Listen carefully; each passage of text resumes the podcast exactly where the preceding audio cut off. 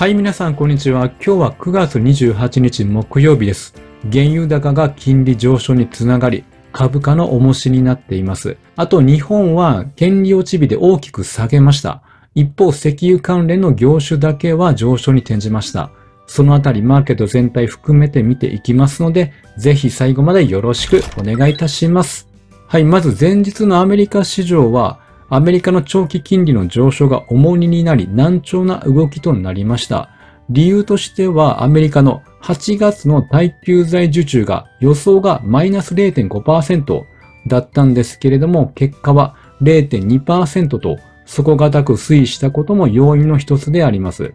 あとはやっぱり原油高がインフレ再燃につながるということから冴えない動きとなりました。日本もその影響を受けて下げて始まり、今日は3月期決算の権利落ち日の日であります。下げるということは分かっていましたけれども、日経平均はマイナス499円、トピックスはマイナス34ポイントのマイナスとなりました。ということで、米国債10年利回りは4.6%台まで上昇してきました。チャートの形を見ても安値を切り上げてきていて、見事な上昇トレンドを形成しています。この上昇がハイテク系の株安の原因になっています。あとはドルが主要通貨に対して上昇しているので、ドル高でアメリカ企業の海外事業の収益が目減りするという観測も株売りを誘ったことが挙げられています。ではここからは引け後に出てきたニュースなどを見ていきたいと思います。はい、まず Apple 関連のニュースが出ておりまして、ここ最近日本のスマートフォン市場に変化が出てきているということなんです。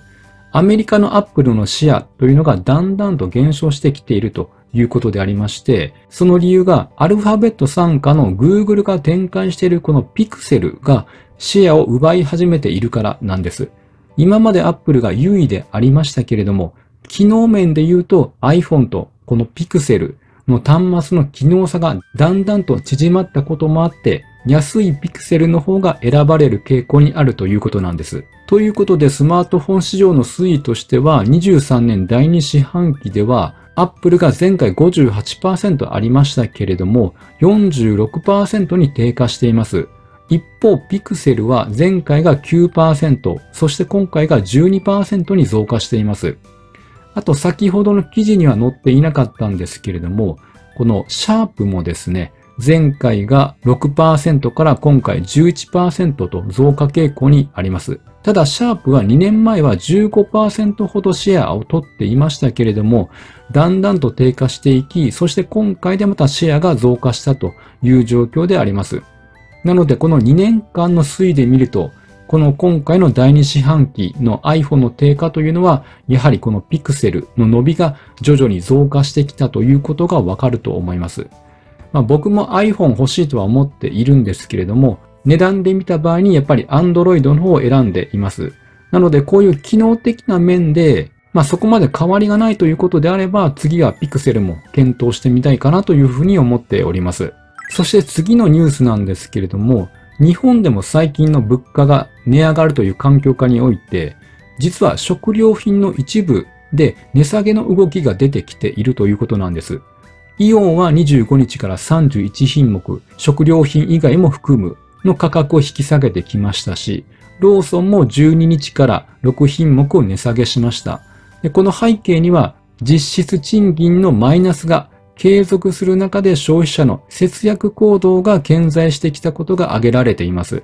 まあ、ポイントがこの実質金利がマイナスになっているというところなんです。では、実質賃金が何かというと、受け取った給与は名目賃金と言いますが、そこから物価変動の影響を差し引いたものを実質賃金と言います。名目賃金は実質に受け取った給料。そして消費者物価指数。これは毎月どれぐらい物価が上がったか発表されている指数であります。そして実質賃金というのは名目賃金をこの物価上昇で割って求めることができます。では実際に例で2パターン見ていきたいと思います。例えば名目賃金が400万円だったとします。そして消費者物価指数は1%。ということは実質賃金というのは400万割る1で表すことができますので400万円になります。ということで、名目賃金と変わらずであります。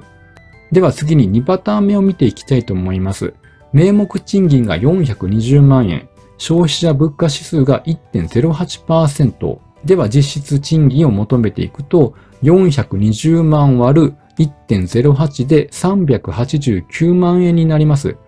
この場合は給料自体は5%上がっているんですけれども、それ以上に物価が8%上がっているので、物価の上昇に賃金の上昇が追いついていない状況なわけです。なので結局はマイナス11万円ということになるわけなんです。では次にですね、6月6日発表までの名目賃金ですとか、実質賃金の推移なんですけれども、実質賃金はこのところ減少傾向にありまして、直近は9月8日に発表された毎月勤労統計で実質賃金というのは16ヶ月連続でマイナスとなりました。名目賃金は22年1月以降増加を続けてきているんですけれども、これでも物価上昇分を補えていないというのが現状なんです。ということで、見た目の給料がま増加しているのはいいことなんですけども、身の回りのものが高くなっていると、結局はそれ以上に賃金が上がらないと意味がないわけです。ということで企業がさらに踏み込んだ賃上げをこれから実現できるかというのが焦点になってくるということであります。ということで最初に出した記事のように実質賃金がマイナスになっているということからは物価も上がっているということで消費者は節約志向に傾いているということです。そのため食品の値下げがされてきているということなんです。まあ、確かにコンビニとかの値段でさえ上がってきているので、物価が高くなったと身近でも感じます。であれば物価が下がってほしいというのももちろんありますが、逆にそれに見合う賃金の上昇があれば、まあ本当はいいのですが、それがまだないということであります。ということで日経平均のチャートを見ていくと、今日はマイナス499円安ということで、節目である3万2000円を再び割り込んでしまいました。ただ、これは想定済みなわけで、やはりこれからは10月から下期が始まりますので、この後トレンドがどっちに向かっていくかだと思います。テクニカル的には秋相場が来るのであれば、ここから上昇を期待したいところではあります。ただ一番懸念されているのが原油高、物価高が収まらないこと、つまり長期にわたり政策金利が高い水準で維持するということです。ということはハイテク系にとっては上値は重くなります。そうなると日経平均の寄与度が高いネガサ株などは影響を受けるので、日経平均の上昇というのは利上げ懸念が和らいできたという光が見えるまでは、22年の時のようにこうボックス相場で動く可能性も高いのかなと見ております。まあ、ということで今日は業種で言うと金編の工業だけが上昇しました。これは原油高が影響しています。では、それらの銘柄を見ていきましょう。はい。まず、インペックスのチャートです。今日の株価は2323円、プラス2.47%の上昇となりました。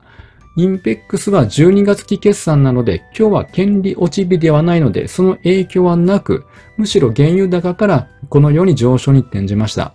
22年に原油が上昇した時もインペックスは上昇していましたけども、大体その時の価格が1800円台でありました。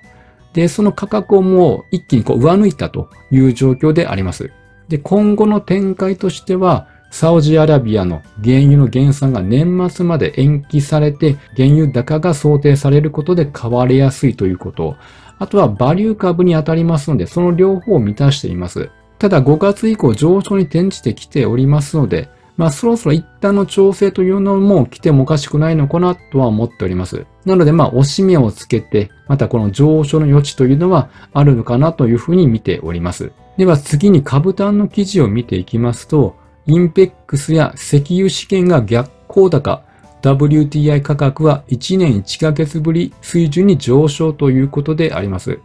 ということで全体相場は権利落ち日の影響で売られているので、一部の資金がこういった石油関係にも入ったのかなと思います。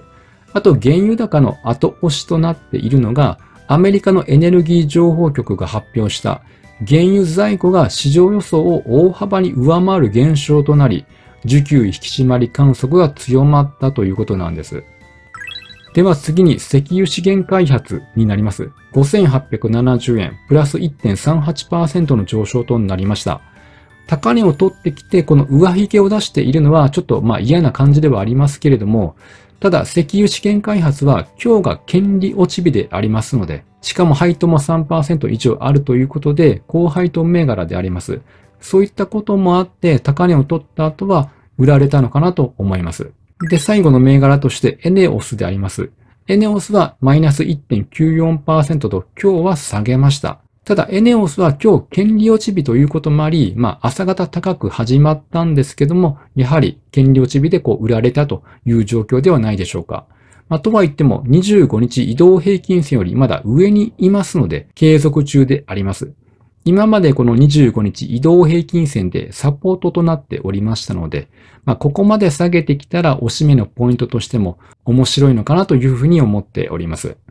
はい、本日は以上となります。音声でお聞きいただいている皆様、いつもご視聴していただきありがとうございます。このような感じで役立つ株式マーケットの内容をお伝えしております。ぜひフォロー、いいねしていただけると嬉しいです。それではまた次回お会いしましょう。